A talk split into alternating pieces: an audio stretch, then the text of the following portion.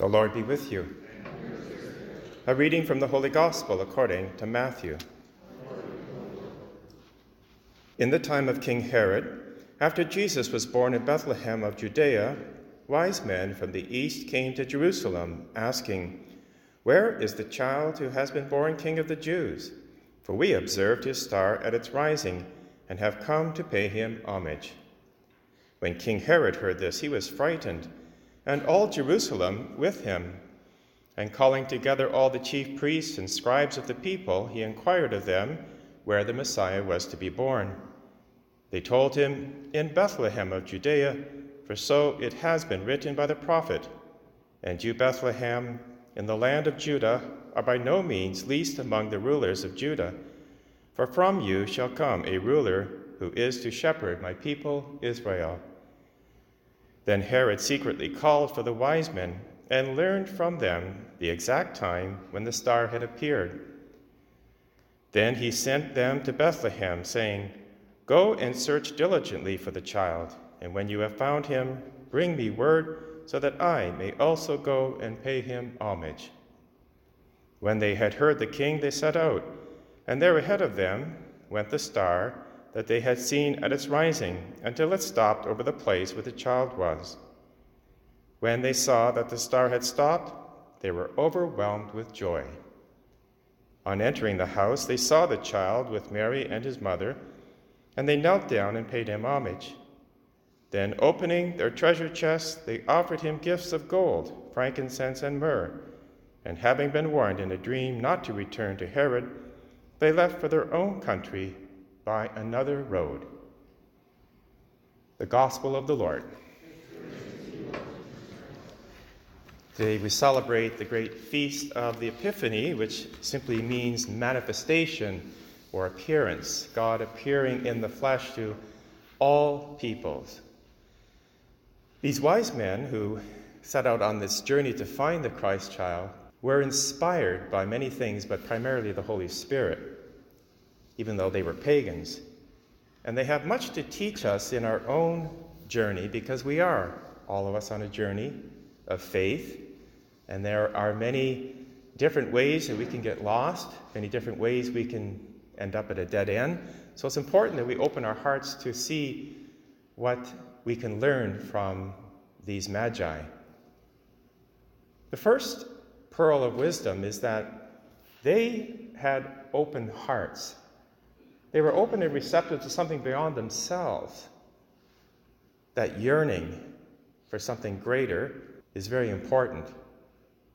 And it was important for them because had they been locked in their own worldly ambitions, they would never have seen any signs. They would never have gone out on a journey.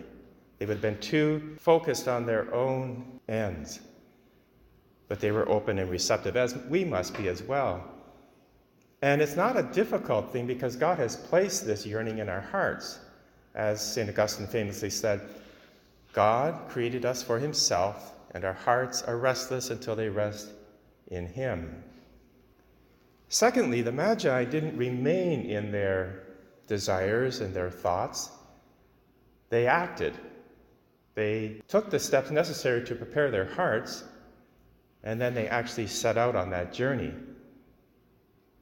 Sometimes it's safer just to sort of imagine and think what life would be if we went on this path, but never really set out. They set out, and although they were guided by a star, they really didn't know where the star was taking them. So it really was for them a journey of faith, as it must be for us as well. The star first appears, the light, in our baptism. That's why it's called the sacrament of illumination where the Holy Spirit comes to dwell within us and begins to shine.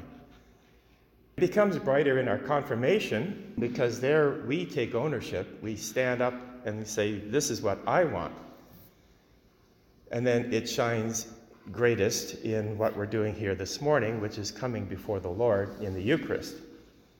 It's in the breaking of the bread that our eyes are truly open to see Christ, and Christ is the light that guides us. So let us not remain in our own thoughts and desires, but take the steps necessary for that journey. The third pearl of wisdom is that they must have experienced great difficulties on this journey because it was long and hard. And just for them to set out, they would have risked their wealth and their reputation to actually follow a star, to pack up all their belongings. Their neighbors must have thought they were crazy. But even along the way, there must have been dangers. It was a long journey.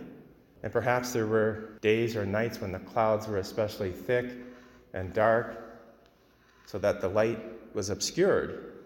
They might have lost their way temporarily, but they persevered. We must as well. No matter how long the night or deep the darkness, we are living in a time of great stress. We are called to shine and be led by the star in this journey because Christ is with us wherever we are.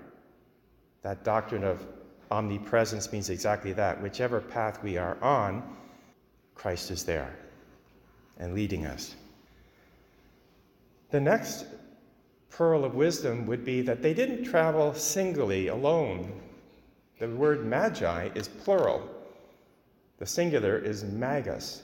So there at least were more than one. We assume there's three because of the three gifts, but they traveled in a community of faith. They were seekers. And that is also important for protection. If you have more than one, you're safer. But they could also encourage one another in that journey. When one of them got down, the other would pick them up. And they would have different charisms and gifts that could supplement each other. That's why Christ, when he sent out the 70, sent them out in pairs and said, Where two or three are gathered in my name, there am I in their midst. In the Old Testament book of Ecclesiastes, it says, Two are better than one, and a threefold cord is not easily broken. Now, we have that opportunity to travel in a faith community, not just in this parish or the family of parishes, which is important, but our own close friends. Maybe we gather together. I know it's difficult in the COVID era, but there are opportunities within the family of parishes to join a small faith sharing community, and I'm part of one. I've been for many years, even prior to my priesthood. We have those small faith communities in our family. So, traveling as a community of seekers, of faithful people, is crucial. Well, when they finally arrive, they bow down and worship. And after all, isn't that why we live? why we were created? Isn't that our whole purpose of life is to come and worship, as you're doing here this morning? And when we do, we lay down our gifts, which they did gold, frankincense, and myrrh. Now, as they gave their gifts, their hands were then empty, and they were able then to receive far more than they gave. Herod, on the other hand, was so concerned about his power, he was clutching to all kinds of things even to the extent that he was willing to kill in order to maintain his power, and he received nothing and died a lonely death. Now, this exchange of gifts that the Magi show us today is exactly what's happening here at the Mass. We come, we lay down our gifts, we come with our prayers and our work, our week, and the contribution we make to the collection. And all of that's brought to the altar with the bread and wine, and Jesus Christ then comes and he gives us far more than we ever could give. And we go away filled with his strength for the journey. What epiphanies did you experience this past year? It was a difficult year, but still, what epiphanies did you experience? And just to contemplate that and perhaps share it with your friends would be important. Who or what has been a star in your life this past year? How have you been an epiphany of Christ to others? How have you been a star for others? Where are you now on your journey? Are you fulfilling your mission, your call, which all of us have, to proclaim Christ what are you willing to risk in that journey? No matter how long the night or deep the darkness, are we willing to set out and not play it safe, and say, Lord, I'm at your disposal. And finally, like the Magi, are we traveling now on a different path? When the Magi knew that Herod was a treacherous scoundrel, and then, of course, they were also aware through the scriptures and the Spirit, they took a different path home. Now, we're certainly on a different path, just in this family of parishes. We've been asked to journey together with all seven parishes and to open our hearts to each other, to bring the light that we are, because the gifts we bring are precisely our charisms, how we have been blessed by God in our baptism. Some have the gift of hospitality, some have the gift of music, some have the gift of leadership or teaching or intercessory prayer. There's dozens of these charisms that are listed in Scripture, and we have some of them. Each of us have different ones. But when we all present our gifts in the family, our family becomes an epiphany to Sarnia. And that's what we're called to be. That's the vision of the bishop.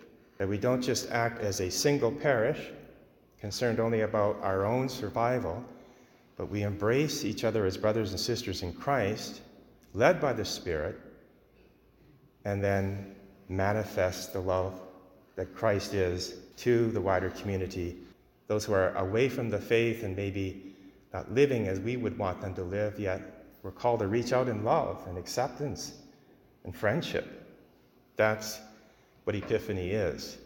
So, on this Epiphany, when we begin this new year, let us meditate on these pearls of wisdom the Magi give us and open our hearts to what Christ is leading us to love, forgiveness, and joy and be that star for one another.